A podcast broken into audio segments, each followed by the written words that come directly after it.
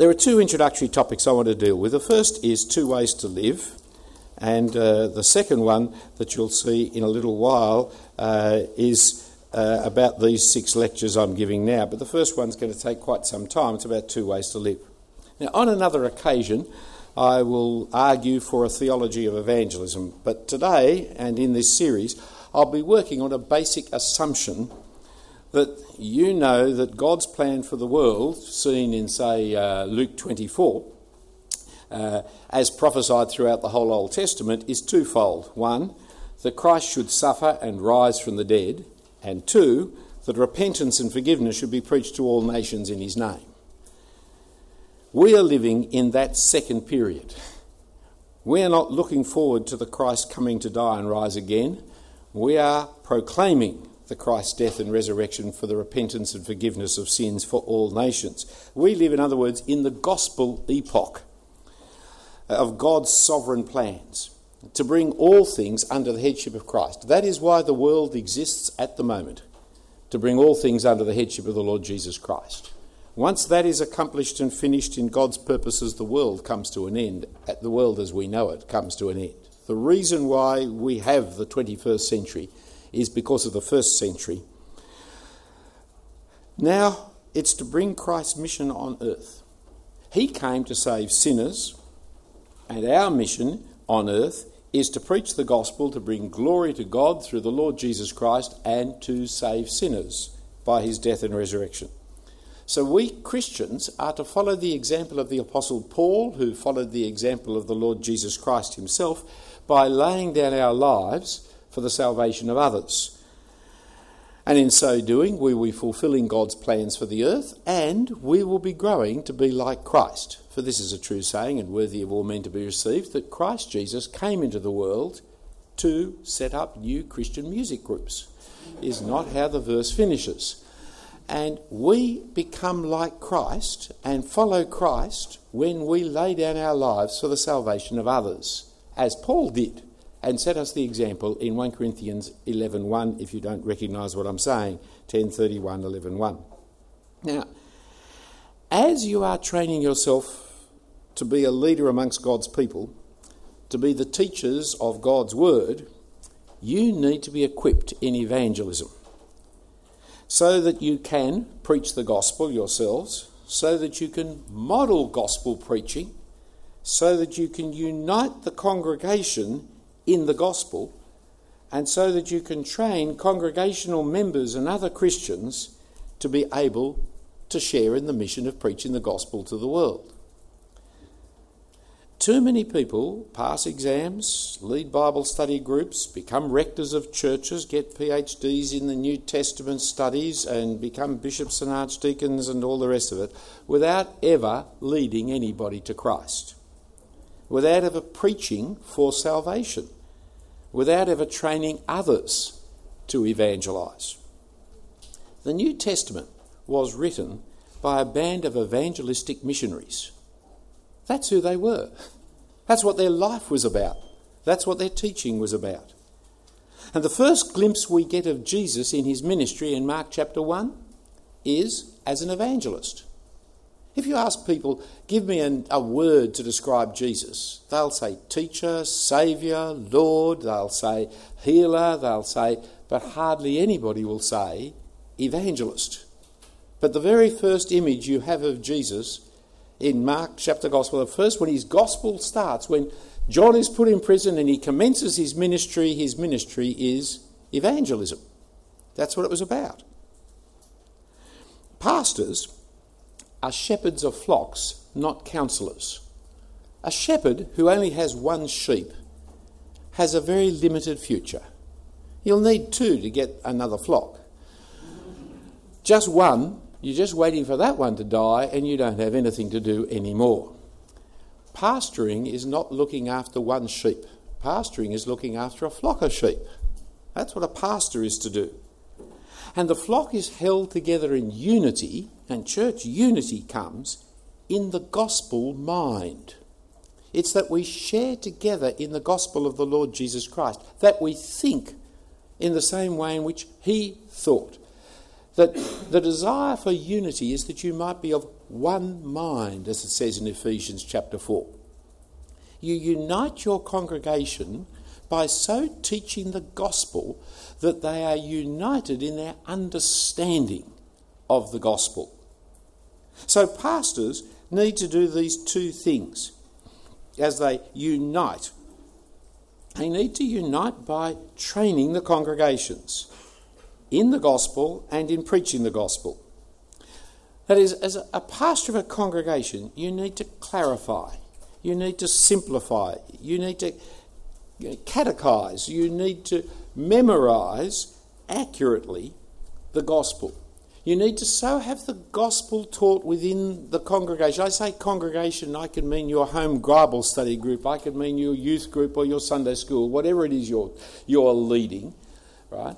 You need to so teach the gospel simply, accurately, clearly that everybody in the group shares the common belief, the common understanding. It, it's why the reformers and the Protestants wrote catechisms. All the denominations had catechisms. Uh, the two that you most commonly hear of are the Shorter Catechism of the Westminster Confession of Faith and the Anglican Prayer Book Catechism. The questions and answers that they taught the young people, as it was aimed at, to, to learn off by heart and to recite off by heart, were what they considered to be f- of fundamental importance to have a unity within the Christian congregation. Now, we've given up memory work at all, which is pretty sad because we should be learning our Bible verses off by heart. But not only have we given up memory work, we've given up those kinds of catechisms by and large. But yet, those catechisms partly got left behind because the complexities of the language. Uh, I read a, a, quote from Jim Packer the other day, which I think had about 12 lines in it, all in one sentence. It was magnificent. It was directly from the Shorter Catechism. Uh, those Presbyterians, they know how to give long sentences. It was terrific. It was a great sentence once I'd read it four or five times. Uh, that's one of the problems, just the sheer language of 17th century. But the other problem was it addressed 17th century issues. And so a lot of the Anglican catechism is about the sacraments. And you can say, well, why are we saying, teaching so much about the sacraments to young people and young Christians? And the answer was because the, the gospel, the Reformation, was fought out in England over the subject of the sacraments. It was for the understanding of the Lord's Supper that Cranmer went to the stake. That was the presenting issue of his day. He understood justification by faith alone was undermined by the Catholic view of the sacraments. So he went to stake for the sacraments because of justification by faith alone. They hardly ever martyr you for what you believe in. It's nearly always a presenting issue related. It's like Paul. He had to fight on the subject of circumcision. He says in the end of Galatians, circumcision is neither here nor there. It doesn't matter whether you are, it doesn't matter whether you aren't. But once you start saying you've got to be circumcised, it undermines justification by faith alone. So he argues about circumcision, even though he thinks it's a nothing. Now, likewise, the sacraments are that kind of 17th century, 16th century argument, which, when you try and teach in the 21st century, doesn't seem to make all that much sense as to why that would be so important. What Two Ways to Live is about is that it's a catechism. It's designed to be learnt off by heart. It's a teaching and a training of Christian people in the gospel understanding. But it is aimed not to be an expression of 20th century, for it was written in the 20th century, or 21st century arguments and fights. It's really not about our current fights, but it's about a careful analysis of the content of the gospel found in the Acts presentations of the gospel and in the epistles reflections upon the gospel, rather than in the gospels descriptions of the gospel, remembering that the gospel is before the epoch we live in, before the death and resurrection of the Lord Jesus. It's still preparing. John the Baptist is an Old Testament character who happens to be found in the New Testament. We're dealing after that. When the apostles went out and preached the gospel, what did they say? And when they wrote about it to other Christians later on, how did they understand it? From those two pools, we've come to a discernment of what the gospel is. So it's training the congregation in this understanding of the gospel. Secondly, the pastors need to be involved in preaching the gospel, which requires you to move. And in requiring you to move, I am now going to move in hope that I can do this high tech stuff. That there we go. Let's see what happens. Uh, the blanks are still blank, and the next blank. There we go. You see, in life, you move from unknowing incompetency. You can't do it, and you don't know you can't do it. That's where we start in life, which is a good place to start, isn't it? I don't need that one. And you then move to a second place, which is knowing incompetency. I know that on this kind of technology, I am incompetent. I, I know that. But you then can move to a third level in life, and hopefully you will, of knowing competency. So you actually learn what you've got to do well enough that you become competent in the doing of it. Which then leads you to the fourth level. What's coming left? What is left? Once you knowingly understand how to do something and can do it, what more could you ask for? Well, there is something much more important to do. That is unknowing competency. That's when you just do it and you don't even know how to do it anymore. You remember driving the car when you first got your license, how you were concentrating all the time? And after a few years of driving, you arrive at your destination, you're not even sure which gear you travelled in. I mean, you just did it. You just it just happens, right? Uh, sometimes directions like that too. You know, you drive out of the place and you arrive, and you don't remember having seen any of the place because you just know the route. Sometimes I'm so unknowing in my competency, I've arrived at the wrong place because I just wasn't thinking about where I was going because I, I didn't drop back. Now, if you are going to teach and train people, if you're going to set the example of gospel preaching, you need to reach unknowing competency. That you just by nature preach the gospel anytime, anywhere, without.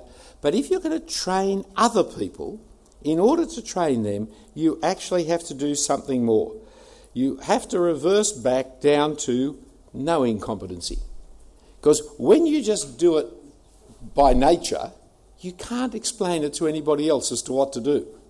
So you actually have to backtrack to how did I do that so that I can now analyse and explain to you how to do that. Ever taught a little boy how to play cricket? Sorry if you haven't and you don't like cricket and the rest of it, I'm really sorry for you.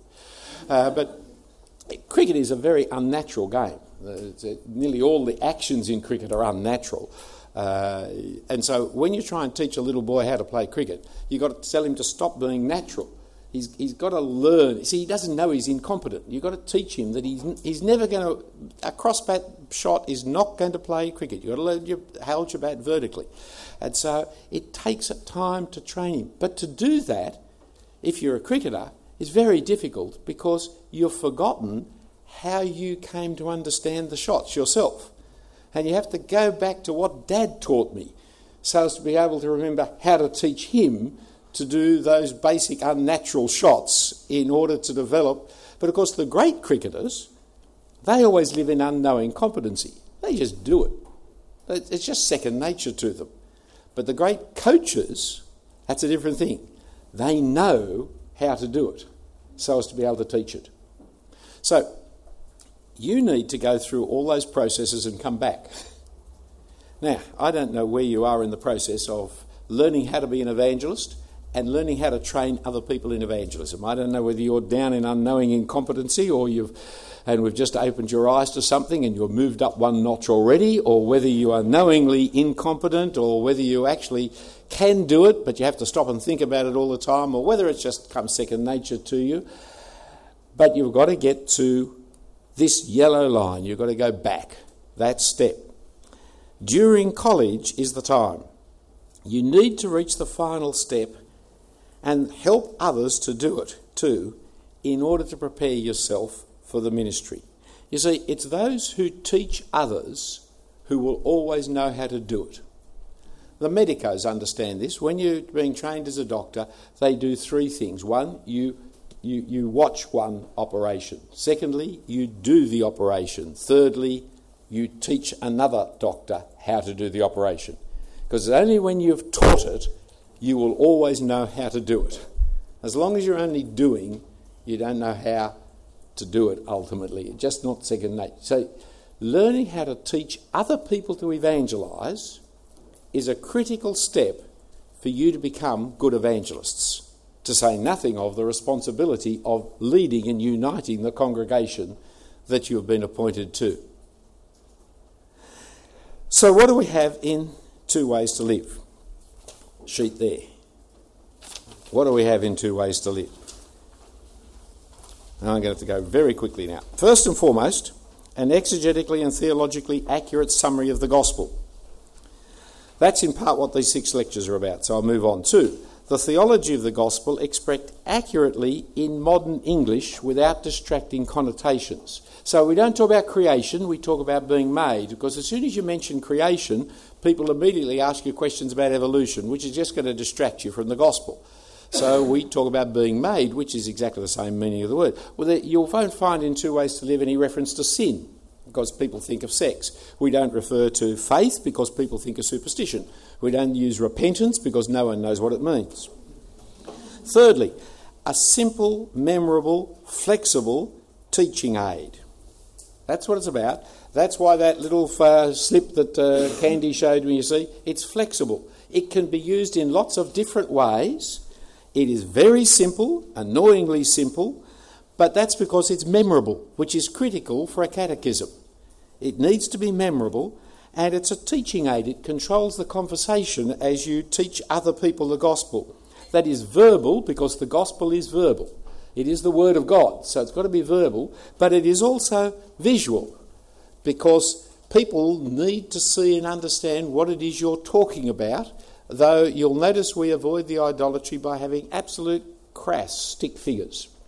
Uh, they're the only ones I can draw, and even those I'm not really good at it. Uh, knowing incompetency is my middle name. And more also, it is kinesthetic. That is, a key way of getting people to remember things is music, sing it along. Another way is getting people to do things physically. So it's easier to teach when you give people words, visuals, and get them to actually do things, especially if they're of the male persuasion. Uh, the Department of Education would understand that. And it can be used in evangelism, but it also can be used in teaching Christians the gospel. Thirdly, Fourthly, it's a course that over a couple of months not only teaches but also trains in evangelism, giving the trainee experience in the activity. So you see, we have these teaching programs that are here, uh, the leader's manual and the and the, the trainee's manual, which is designed over a six seven week program to get people out evangelizing, which is terrifying for people before they start. And so we try and raise their confidence enabling novices to speak the gospel and to know how to lead someone to Christ. Notice it's not about cold turkey evangelism, it's not about walk up evangelism. That's one commonly used way of training people, but it's not the only way in which to train people, and it's not the strategy for evangelism that we're talking of, nor is it the goal of the course. We try to create a sense of security and safety to enable shy and diffident people to be able to talk the gospel with their neighbours and their friends. Mind you, it's those who are willing to evangelise on the street who see their friends converted. Because those who are willing to speak publicly will speak privately. Whereas those who are not willing to speak publicly don't know what to say privately. Some people I know have been converted on the streets. Not many, but some. But I've seen many, many people converted by those who do speak on the streets. And I rarely see people converted by those who are unwilling to speak up on the streets. It's a training mechanism. There are other training mechanisms. Fifthly, it's a transferable course that not only trains in the gospel, but also teaches you how to train others. A transferable concept, pick it up from Campus Crusade, a very wonderful concept. So the way you train people is the way in which they will train people. So this course has this terrific ongoing potential of training trainers all the time. And sixthly, it's a worldwide course that is easily taken elsewhere. Now, no course is perfect. But before you write your own, you need to look at the others at depths and work out whether putting your own out in the market is worth doing. It may be. But it's not much help to your congregation if you're the only place that ever uses your own course. Because as soon as they leave your church, they've got to learn a new course, they've got to learn a new way of doing it. There's a certain sense in which you need to actually work in the commonality of Christians. It's like doing your own Bible translation. I am driven mad by the Bible translations. I would love to have the Phillip Jensen Bible translation. But who's going to use it? There's no use having a Bible translation that only one church uses. That's, that's ridiculous. The commonality of acceptance of the Bible translation is important. But it's one of the problems with the Holman translation, isn't it? Not a bad translation, but only a scattering of churches using it. Well, that's the strength of the NIV. Not a really good translation, but everybody uses it. There's a problem that we have. Two ways to live, it's worldwide now. So, the second topic is introducing what these six talks are going to be about, which we will move uh, quickly here. We must turn our attention to the first claim that I just made about two ways to live. That is, it's an exegetically and theologically accurate summary of the gospel. Because if we're going to teach it to people, if we're going to teach them to learn it off by heart, then it really is important that it is accurate and right. If we're going to unite the congregation in a common mind, then it must be the gospel.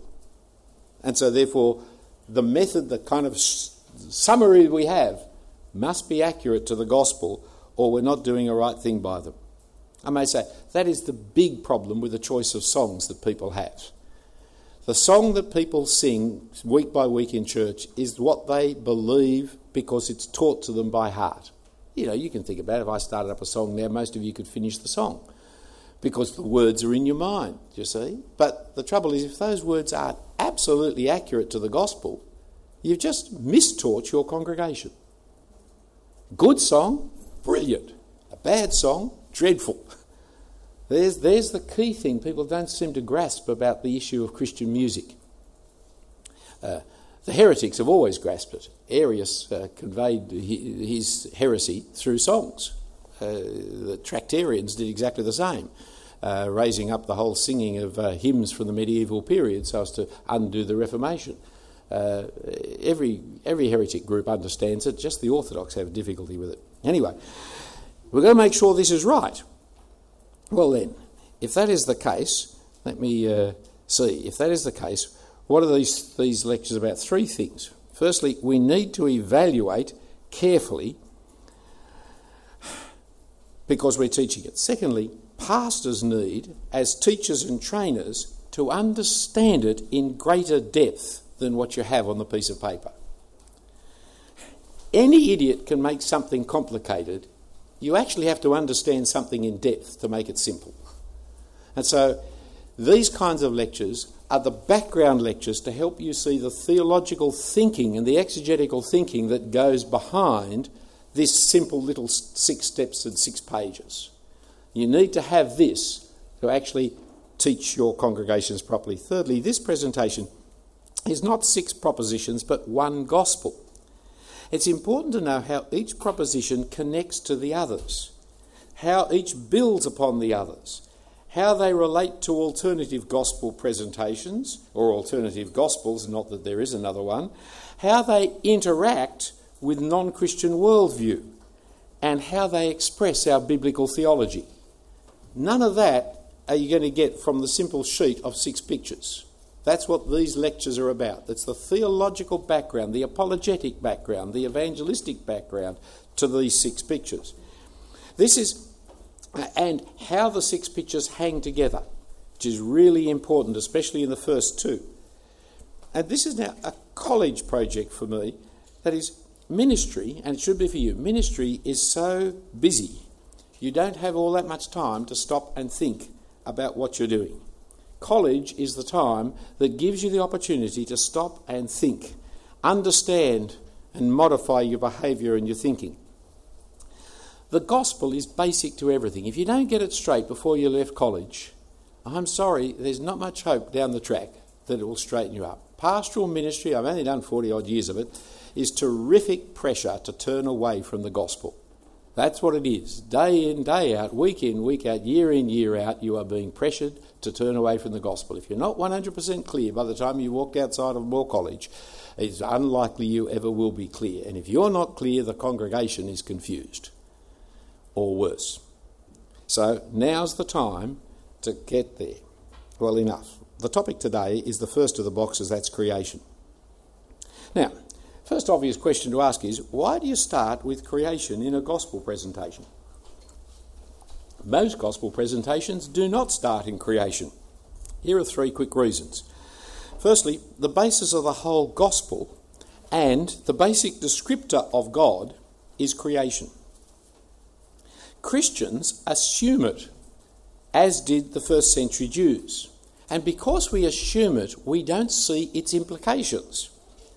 Non Christians assume it or believe it, often distort it, frequently suppress it through wickedness, Romans 1, and then ultimately deny it. And some clever ones, like Peter Singer, the bioethicist from Princeton University and the atheist, he sees the implications. It is astonishing that I've got Christian friends who do not understand the implications of creation and atheistic writers who not only see the implications but fight against it tooth and nail because of the implications that Christians can't see. So we're going to evangelise non Christians. We're going to think how non Christians think. But there's a second reason. The logic of creation is essential to understand. Because without creation understood properly, sin does not make sense. More of that next week. And judgment seems actually unjust. And without sin and judgment in place, the atonement and the resurrection does not make any sense. And so the propriety of repentance and faith, the rightness of giving your life to the Lord Jesus Christ, is obscene. So, in logic, if you're going to actually get people to give their lives to the Lord Jesus Christ, the place at which they depart from you is in creation. Until you've got that sorted out, telling people Jesus is the answer, their, their response is, oh, great, what's the question? If you say, oh, Jesus died for your sins, fantastic.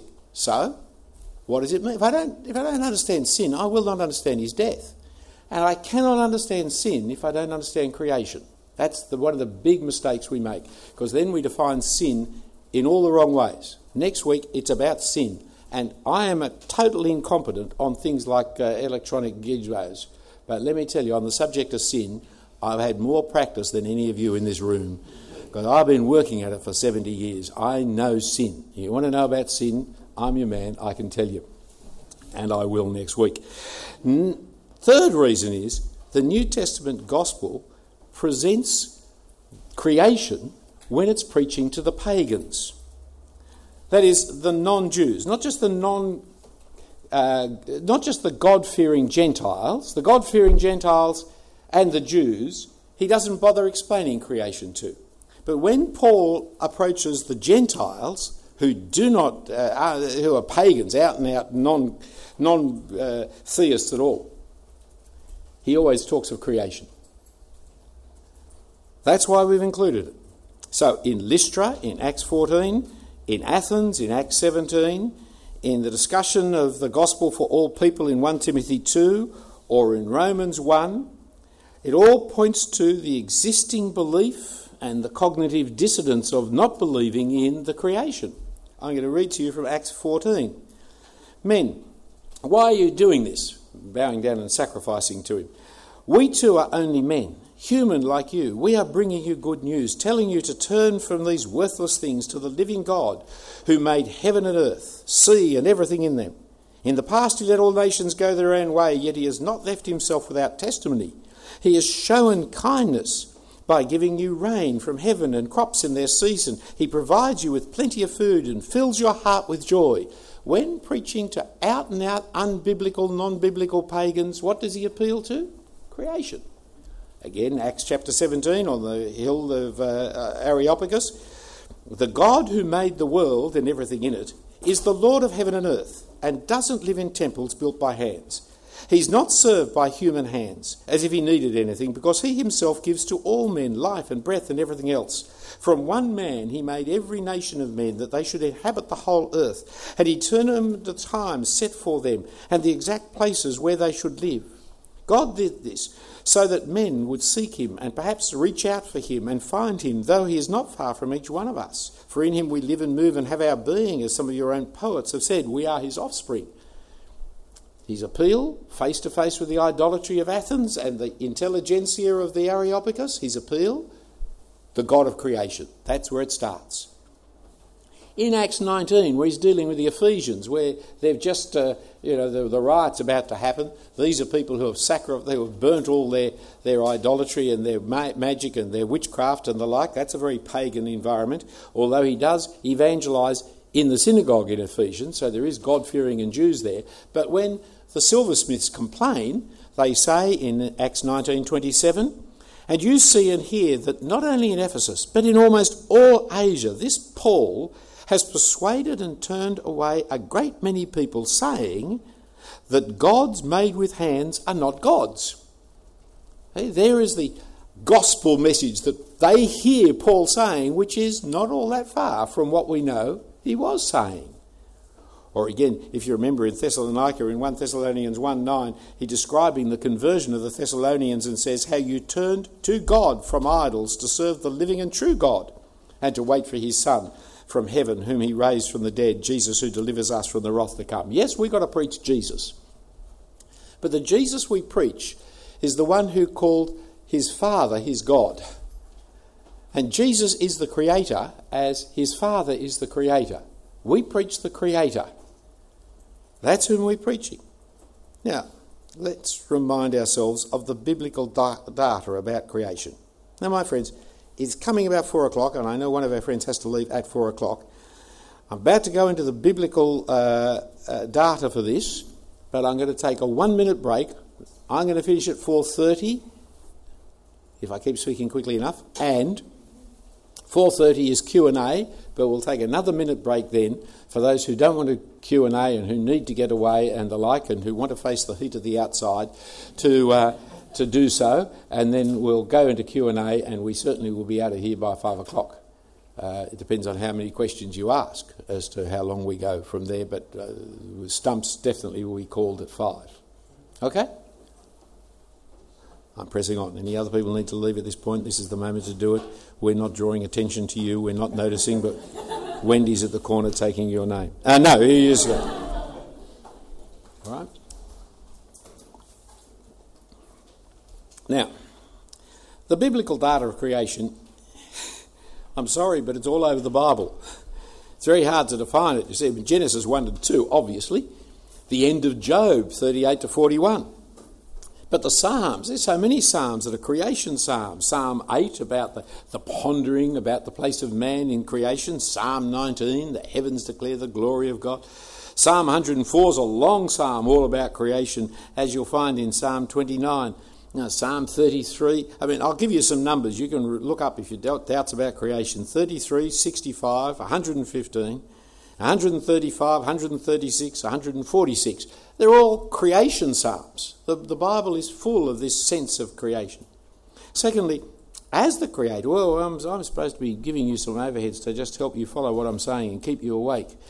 There we go. Secondly, he is the sustainer of everything. It's not deism, it's theism that the Bible teaches. And so in Psalm 104, he, he feeds us. He feeds the cattle, he feeds the humans. It's not just that he created the hills, he goes on looking after the hills. It's not just that he created the cattle, he goes on feeding the cattle. He sustains us. Uh, Hebrews 1 3, I'm going to start opening up my Bible to read some of these things for us. Hebrews 1 3, which is about the Lord Jesus Christ, who upholds the universe by the word of his power, if you remember. And so he sustains everything. The next one, though, is that he frequently uh, he, he frequently, um, you find the Bible data as an attack on idolatry. So, Jeremiah 11, uh, 10, Jeremiah 10, verses 11 to 16, contrasts the God as the creator and the idols who were created. They don't make anything. They don't even make themselves. He made everything. And so they are weak and puny, he is great and powerful. So there's lots of Bible references to God as creator in contrast to the idols. Next, you'll find that he is also, it's used in the argument of salvation. Because he is the creator of all, he is therefore the Lord of all, the Lord of Jew and of Gentile. Uh, Isaiah 44 and 45 are terrific passages about the nations. Cyrus, you see, is the Christ. How could Cyrus be the Christ? Well, because God is the creator of Cyrus. You know, argue with me, he says. The potter and the clay. The clay doesn't argue with the potter. You know that passage in Isaiah 45, Isaiah 44. The Lord, He is the one and only who has created everything the good and the bad. He has created it all, it says. The wealth and the, and the woe, it's all created by Him. In fact, that whole section of Isaiah from 44, 42, uh, 50, 55, 66, uh, the creation of uh, uh, the Creator as the Saviour of the world is a great theme for the second half or the last third of Isaiah. Uh, because he's the creator of the whole world, which is the point of 1 Timothy 2, verse 5. There's one God, and there's one mediator between God and mankind. And that's why I am a preacher to the Gentiles, he says. It's 1, Peter 2, 1 Timothy 2, verses 5 through to 7. Or Romans 3, where Paul will say, Is God only the God of the Jews? Is he not also the God of the Gentiles? How does he know he's the God of the Gentiles? Well, because he's the creator of all. That's how he knows. But so, you can trust the creator. You can trust God as the creator. Uh, so he's known as the creator. Uh, what are you supposed to do in Ecclesiastes chapter 12, verse 1? Remember your Creator in the days of your youth. I've forgotten whether I did or not, but you should. Uh, Isaiah 40, 28 calls him the Creator. Romans 1.20 points to him as the Creator and can be known as that. 1 Peter chapter 4, 19, he, you trust yourself to the faithful Creator. So one of the ways of talking about God is the Creator. It's a, a, fundamental bedrock understanding of God because it's the first way. You don't start off knowing God as Father. You come to know God as Father through the death and resurrection of the Lord Jesus Christ and the regeneration of the Holy Spirit. But you start off knowing God as the Creator. That's how He's initially revealed to you as to what it is. And so the Lord, as Matthew says, is the Lord of heaven and earth. See, I thank you, Father, Lord of heaven and earth. And indeed, that's Matthew 11 25. And later, of course, Jesus in Matthew 28 says, All authority in heaven and earth has been given to me. And he's indeed called in Acts 10 36, Jesus is the Lord of all. So part of the argument of the Creator is the universality that comes from him creating everything. And sixthly, he's the Creator is known by everyone. This is the argument of Romans 1.18. Uh, it's also what Paul is appealing to in Acts 17 on Areopagus. It's the argument of Ecclesiastes 3. God has put eternity in the hearts of man, not that he will understand it from the beginning to the end, but we all know of the Creator. Everyone knows that there is a God who made all things. Just from the world around about us, we know it.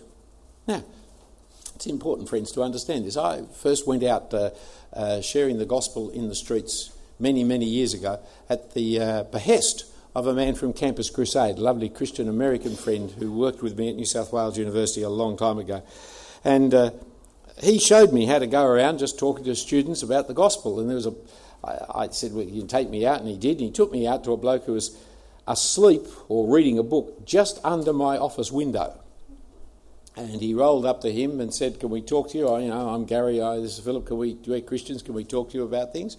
And the bloke said, "Sure." But closed his book. He said, "We want to talk about God." Oh, the man said, "I'd like to find out about that." I said, "He said, really? Yes." He said, "I've been just sitting here thinking. You know, I, I wonder about God." well, we had prayed that God would lead us to someone, but I didn't believe in prayer that much. You know, I mean, this is And if he really wanted to know, why didn't he put his head through my window and ask? I was on the first floor. It wasn't a very ground floor. It wasn't very hard to ask. He could have walked into the chaplaincy and asked, but no, he lay there outside waiting for my American friend to come and ask him. And so afterwards, I said to Gary, I said, uh, you just approached him and said, I want to talk to you about God. How do you know that he believed in God? Why didn't you think he was an atheist? And Gary said, That's the trouble with you, Philip. You don't believe your Bible. I said, well, What do you mean? He said, Well, the Bible says they all know that there is God. You always approach people on the basis that they don't know there's God. When the Bible tells you, they all do. So you should always start on the grounds that they do until they tell you they don't. Then you know they're suppressing the truth because actually they do. It's very liberating once you start taking the Bible seriously. Humiliating when you're the chaplain and being taught how to do it, but there you go.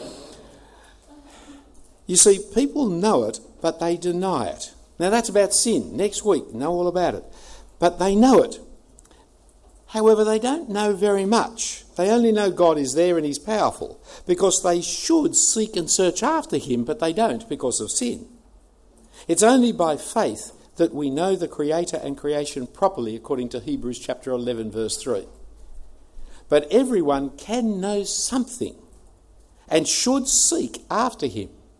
Acts 14, He's left testimony to you. Acts 17, even your poets talk about that we are His offspring.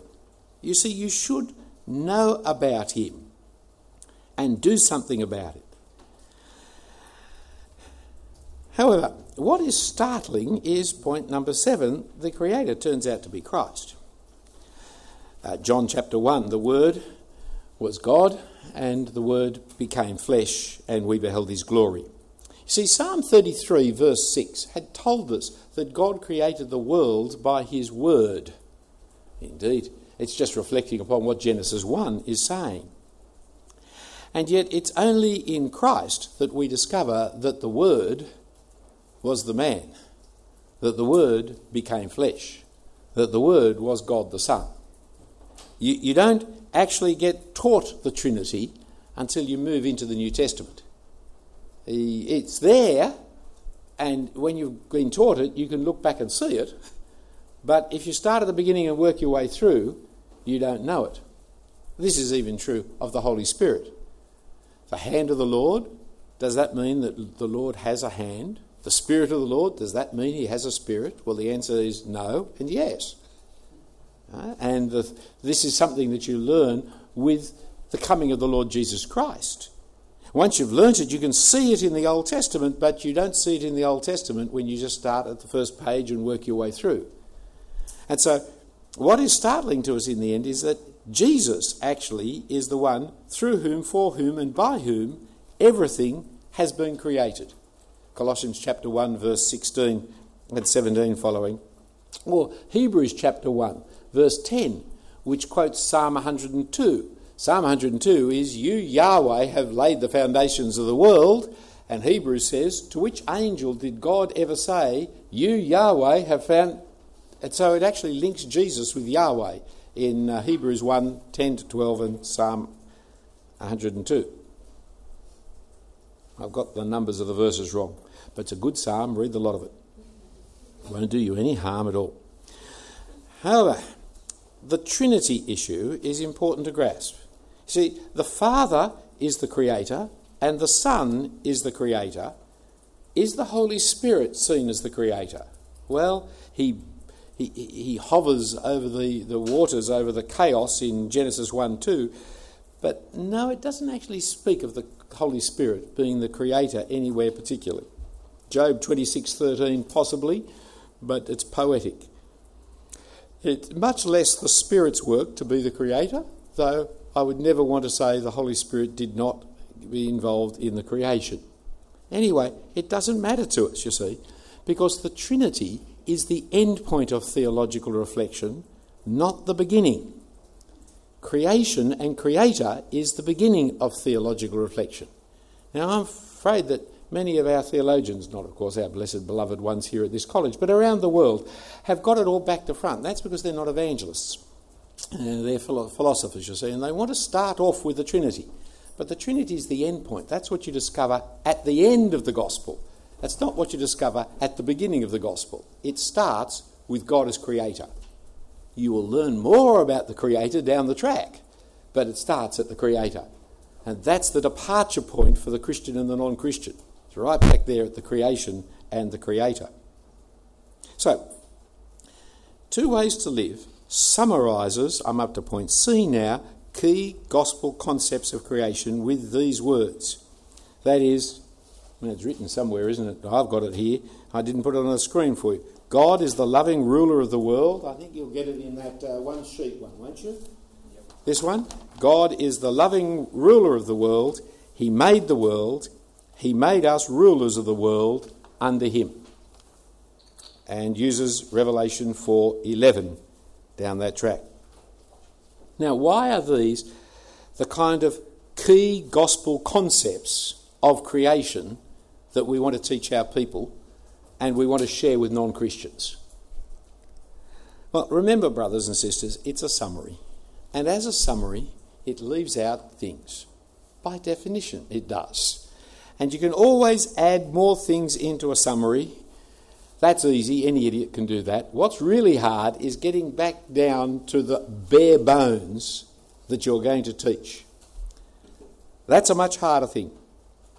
And so, why these bits are the ones we remember? Well, because you need these bits later on in the gospel presentation. Because these bits reflect what the New Testament uses when the gospel is preached in Acts 14 and Acts 17 and Romans 1. It, flows from looking at the New Testament that we came to think these are the things of creation that we need to express for people for them to understand the basic fundamental descriptor of God, that is, the Creator. And so we're explaining who God is in biblical terms, the ruler who made it all, and we're explaining our created relationship with God because the gospel is about what God has done to us, with us, for us.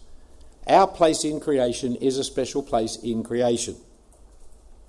So, turning to Genesis chapter 1, you see what the chapter is teaching us about creation over the next few points, the Genesis account. Now, I'm not going to exegete the chapter verse by verse. You need to do that. I'm doing summaries here.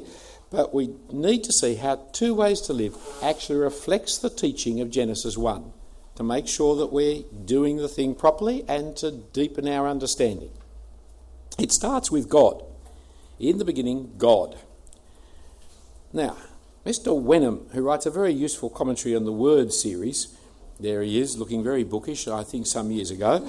Mr. Wenham says God is not an entity that can be conceived of apart from his works. It's a very good commentary. I don't know if you've actually used it, but it's the Word series commentary. It's, it's very useful. You see, defining the unique is impossible. If it's a one off, it can't be defined, it can only be described. The Creator is the primary descriptor, description, describing of God. But God is not. For God as a God is not unique. The word God means a supernatural ruler. There's lots of gods. Uh, in one sense, the New Testament, the Bible is polytheistic. Uh, think of Psalm 82, verse 1. God has taken his place in the divine council. In the midst of the gods, he holds judgment. Later in the same passage, he said, You are gods, sons of the Most High, all of you. Nevertheless, like men, you shall die and fall like any prince. There are gods, you see, other than the Creator.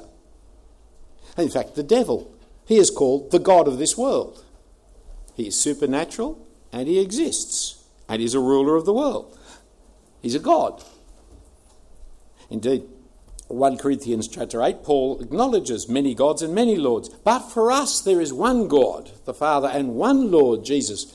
That's not a kind of postmodern kind of view. For us, he's God, but he's not for you.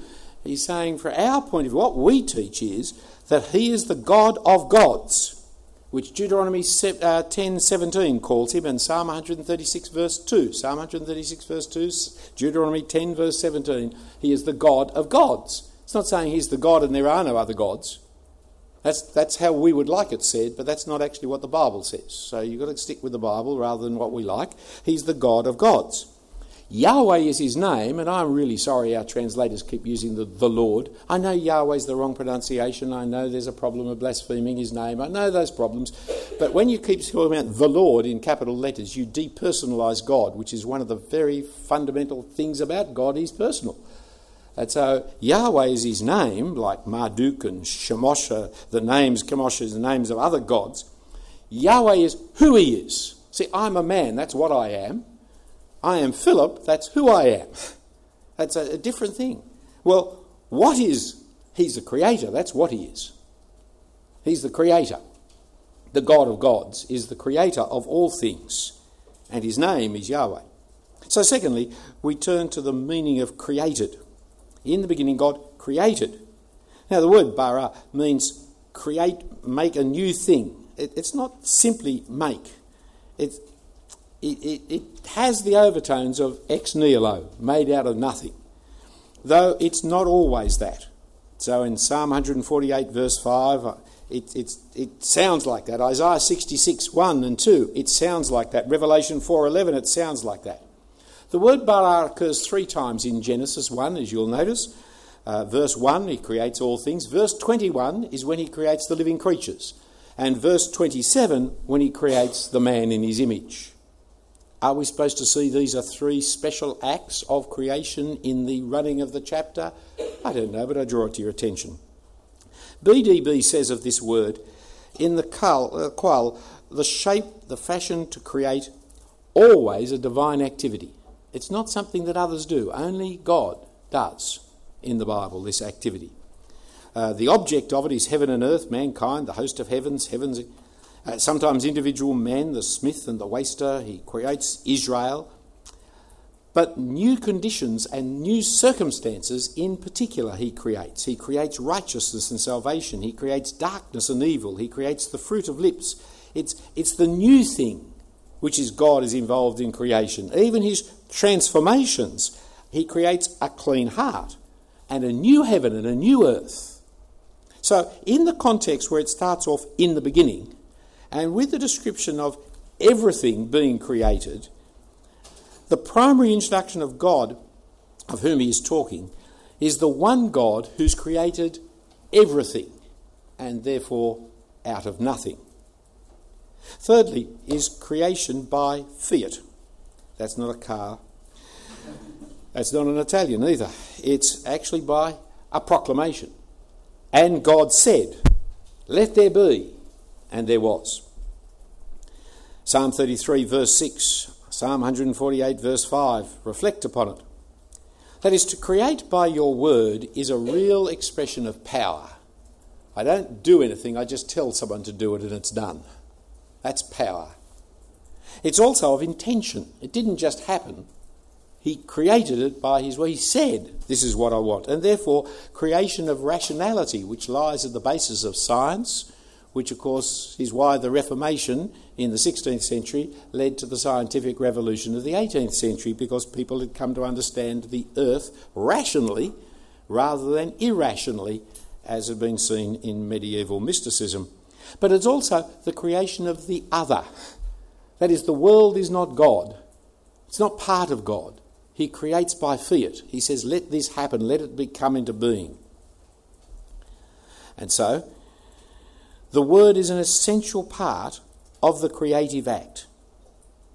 The God who is the creator is not dumb and silent, but speaks as he lives. The, the, the, the idols, they're dumb in both senses of the word. God's word expresses his mind, his character, and his purpose. God's word is powerful and created. And therefore, you see, we're preparing the way for John chapter 1. And we're preparing the way for us being in the image of God. The problem of religious language is answered by us being in the image of the God who speaks. In fact, the problem of epistemology is answered by the fact that we are created in the image of God, the God who speaks in creation. Whole ranges of philosophical issues are dealt with, we're not going to now. May I say, though, that evolution is an irrelevance to us. For the method of creation was by fiat. That's the method we're taught, that's the one we've got to stick for.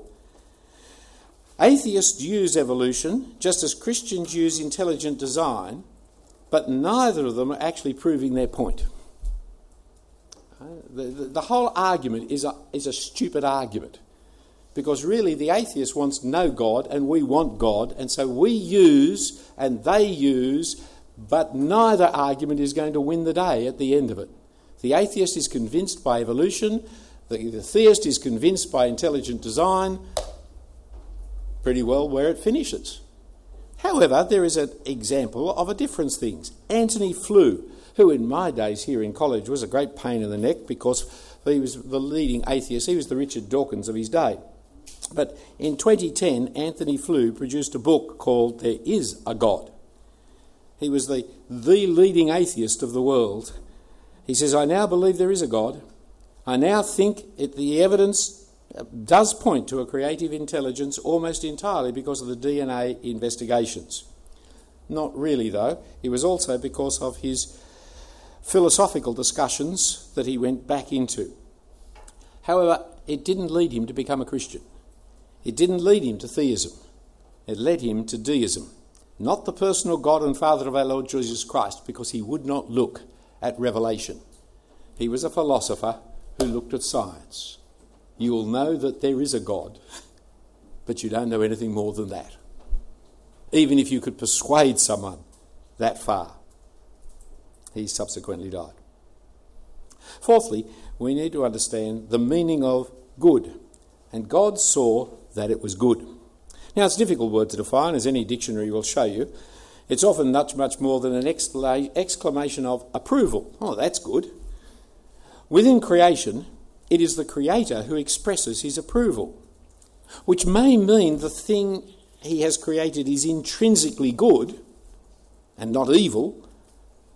Uh, 1 Timothy 4 kind of indicates that. But it really is the thing he has created meets his intentions, meets his purpose. But then that opens up for us the famous Euthyphro false dichotomy. Euthyphro is a discussion between Socrates and, uh, and Euthyphro. Hands up those who know about the Euthyphro. Oh dear, dear, okay.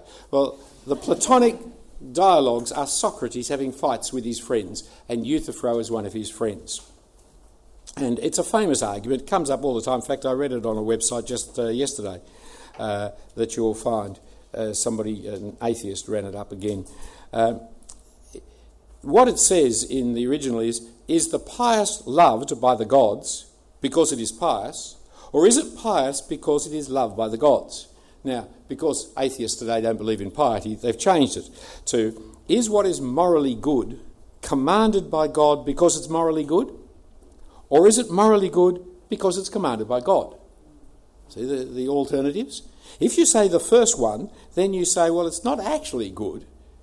Right? It's sorry. If you say the first one, it's morally good uh, because it is morally good. Then there is something greater than God. There is moral goodness to which God is answerable. If you say the second one, no, it's only good because God says it's good. Well, then it's arbitrary. It's not really good, it's just God's approval. Now, the point is, of course, it's a false dichotomy. Don't be conned by Socrates. Uh, the character of the good God who creates is the formation of what is good. And the meaning of good is that it suits God, the good God's purposes and intentions. Please note that the Bible, in saying that it was good, it was good, it was very good, tov miod, uh, it's not perfect. For man is placed in the world in order to subdue it. Verse 28.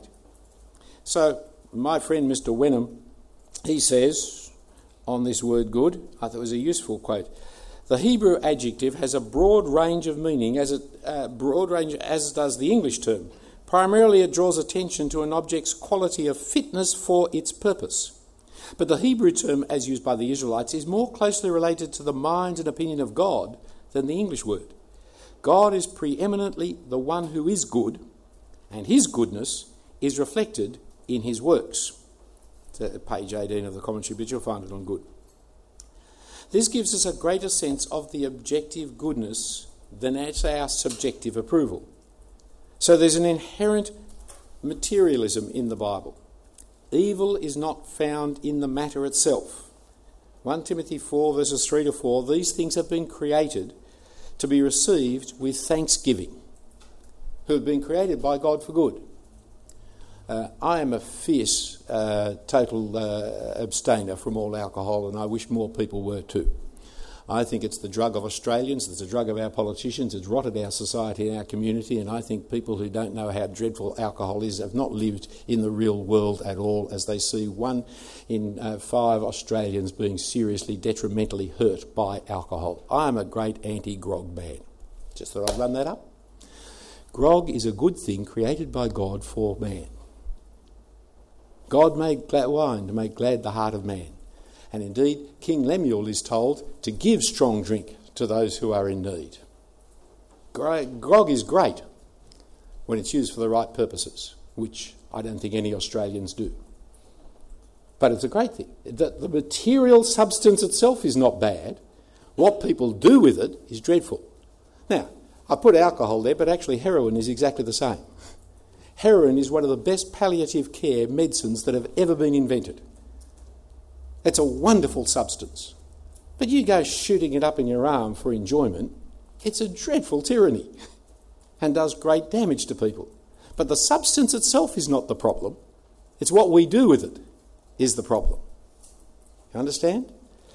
The importance of the creation doctrine, you've got to hold firm to what the Bible says. It's for God's purpose. God is even very good, but very good it may be, we in verse 28 have to subdue it. So there is something that God has not done for creation. It's fulfilled his purpose, but his purpose involves humans subduing the creation. So good does not equal perfect. There's something else involved. We're not told what it is, but it's there. Fifthly, into this context of creation comes the critical piece of information for us that we are created in God's image. The famous, uh, we had a famous UK scholar come out when I was in Moore College, and we went down to St Andrew's Hall every lunchtime for five, for five days, one hour lectures in which he went through the Imago Dei telling us what the image of God meant. And he went through every known kind of exposition of what it meant, one after another. Day after day, we heard what other people said and why they were wrong, and this one said and why he was wrong, and this one said and why he was wrong. Came to Friday, and we thought, now at last we're going to hear what he actually believes. And on Friday, he was still going through what this one said and why it was wrong, what this one's. And at the end of the lecture, he said, Look, I've run out of time, so I'll, I can not tell you what I think. Greatest waste of my lunchtimes I've ever known. Broughton Knox laughed when I came back and reported this to him. He said, Oh, you're the English theologians, they're always like that. Which is a very Australian rudeness and not quite true either. Let us create has a couple of things. Firstly, it's deliberative. God intended specifically to do this. We don't know what the us is, whether it's the royal plural, uh, just being grammatical, whether it's Trinitarian, you're not told. We read back from the New Testament into it, the Trinitarian, but in itself you couldn't know that.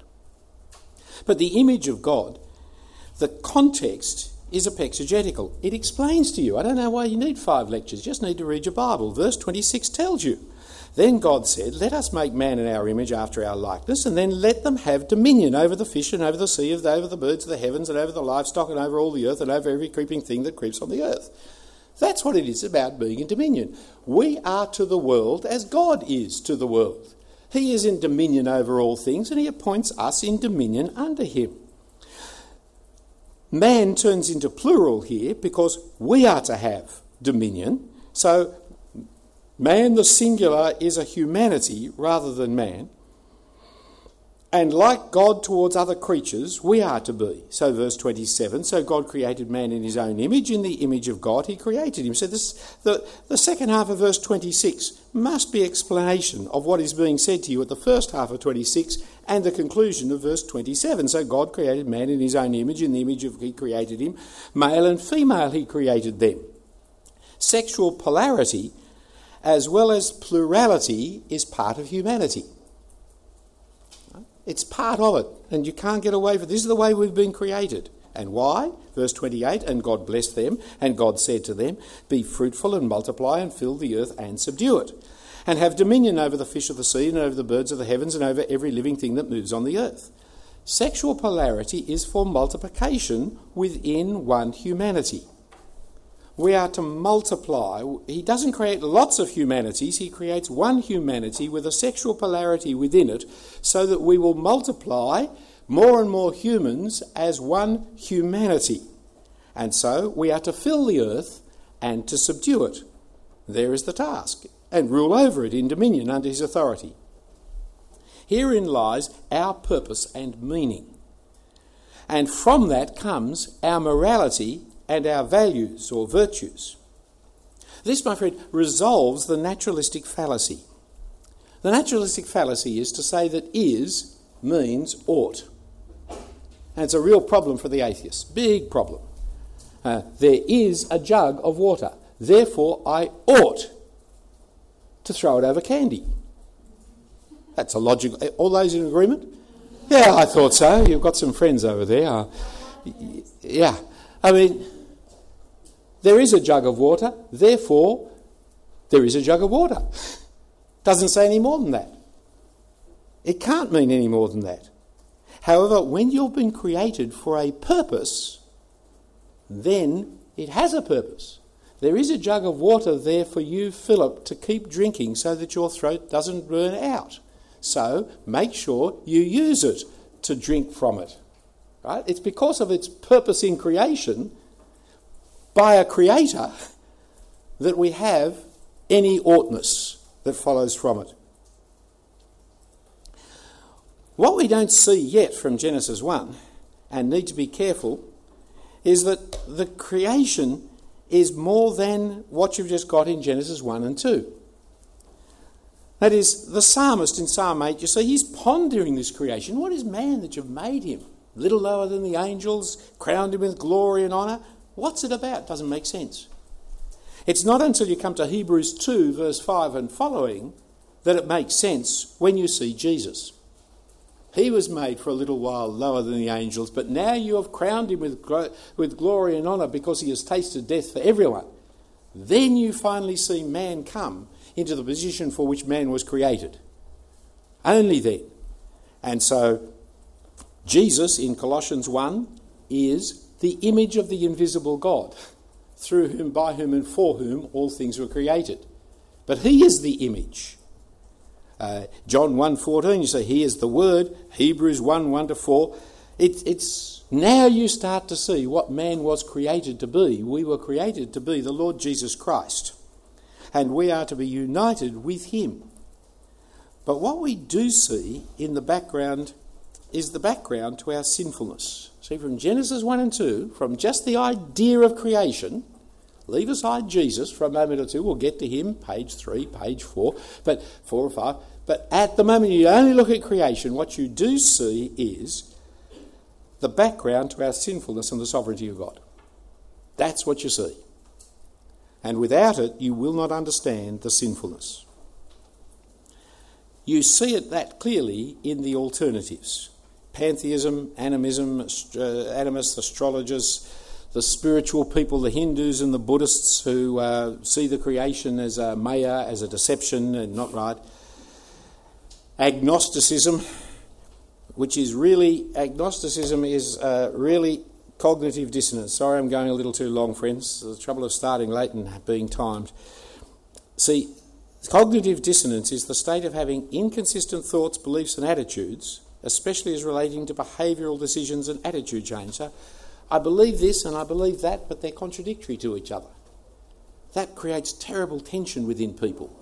That's where agnostics live, you see. In Romans 1 18 20, they know that God is there, but they don't want God running their lives.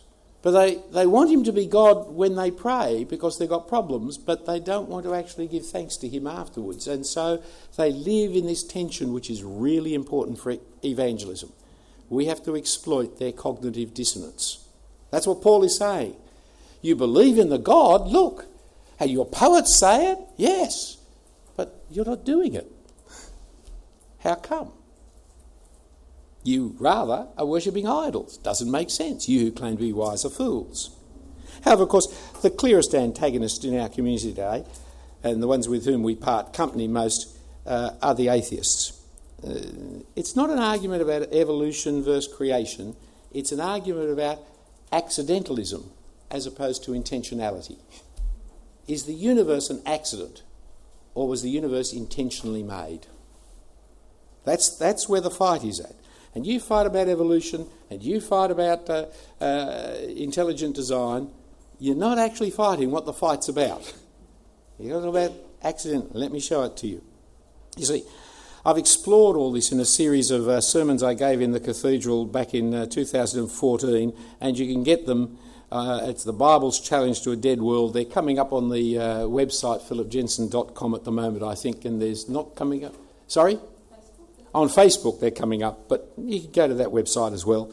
Uh, but they're coming up on Facebook bit by bit. Uh, there's about 20 or so sermons on this subject.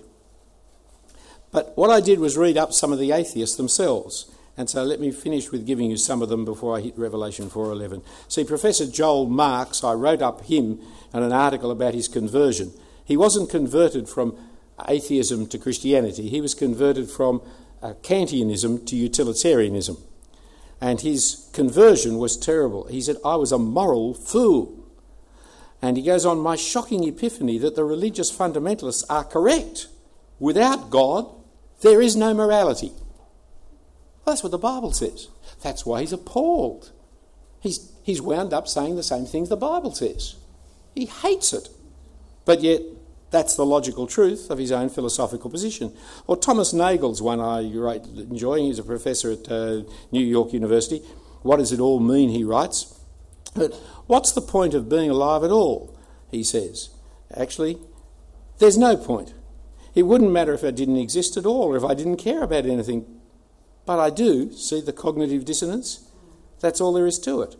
And then he goes on to say if life is not real, life is not earnest, and the grave is its goal, perhaps it's ridiculous to take ourselves so seriously. On the other hand, if we can't help taking ourselves so seriously, perhaps we just have to put up with being ridiculous. Life may not only be meaningless, but absurd. That's what the atheists believe, who actually think it out properly, you see. These are not the cyberspace atheists who have arguments on links, right? They're, they're just uh, different, different animal altogether. Professor Richard Dawkins, we reach out in our search for meaning until we suddenly realise it is we who actually provide the purpose in the universe, which otherwise would have none. I'm the maker of my own meaning. Or back to Professor Nagel, I am talking about the fear of religion itself. I speak from experience, being strongly subject to this fear myself. I want atheism to be true and am made uneasy by the fact that some of the most intelligent and well informed people I know are religious believers.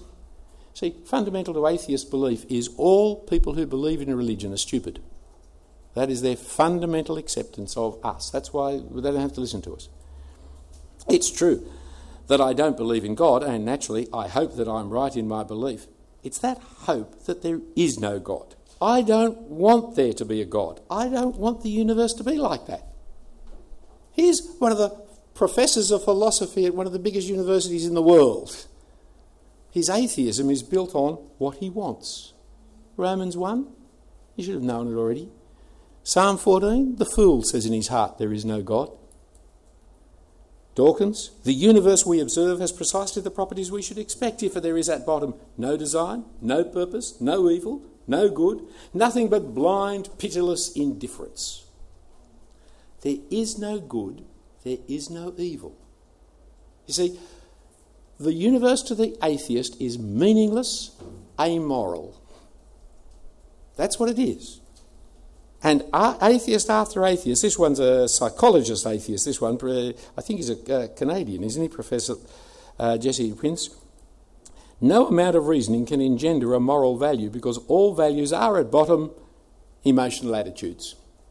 When I say, oh, that's good, I'm just emoting. When I say that's disgusting, I'm just emoting. When I say that's evil, I'm just emoting. When I say that's unjust, I'm just emoting. Uh, there's no truth in anything, it's just my emotions. That's all it is. You see, being an atheist relieves you of being answerable to anybody. But it means that you are meaningless, purposeless, and amoral. Being answerable to God means that your life has meaning and purpose and morality, values, virtues, love, justice, truth. All these things flow out of God. But without God, they all go out the window and you become sovereign. So, let me try and express it for you so that you see the implications of this. The judgment that something morally wrong is an emotional response, he says.